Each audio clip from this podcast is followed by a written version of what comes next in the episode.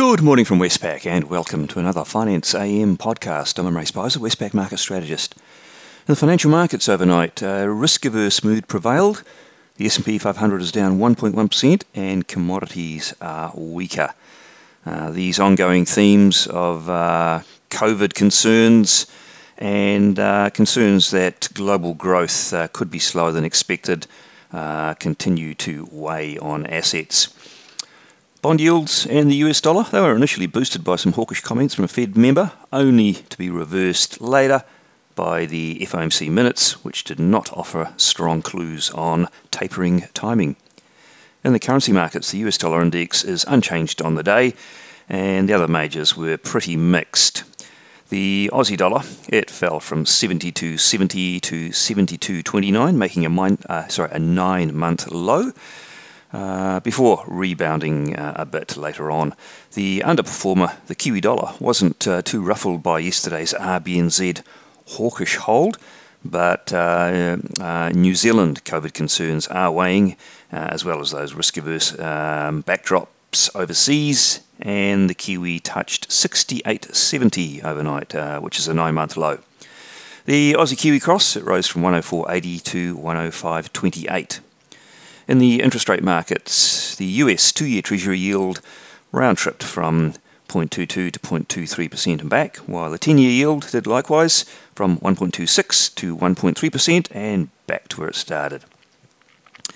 The commodity markets, Brent crude oil down 1.7% to $68, copper down 1.9%, gold unchanged, but iron ore down a hefty 5.6% to $150. That's a seven month low for iron ore, and it comes amid warnings of Chinese steel production cuts. The main event that markets were looking at overnight was the set of FOMC minutes from the uh, Fed meeting earlier this month. Uh, they were looking for clues on when um, uh, bond purchases tapering would start. Well, there was no strong clue. Uh, most wanted to start reducing the pace of purchases this year, uh, but it was conditional on the economy evolving as expected, and several indicated that tapering would be more appropriate next year. Uh, due to the labour market not having yet met its uh, substantial further progress standard. So, really, nothing uh, solid to take away in terms of when tapering might kick off. Earlier, though, we heard from um, uh, FOMC member Bullard. He wanted uh, tapering to uh, start very soon and be done by the first quarter of next year. And then he said that would give them flexibility to start hiking rates at the end of next year.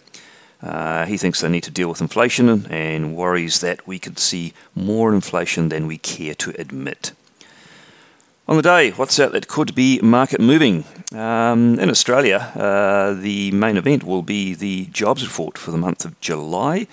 Uh, lockdown uh, or, or semi lockdown type restrictions in Sydney uh, will um, play a part in the result. Uh, Westpac's expecting a 20,000 job rise nonetheless while the um, market consensus appears to be something quite a bit lower, around minus 40,000. There is quite a wide range of expectations uh, regarding this report. In the US, and in fact, indeed in the uh, Northern Hemisphere, there is not any top tier data or uh, market moving event that has been scheduled.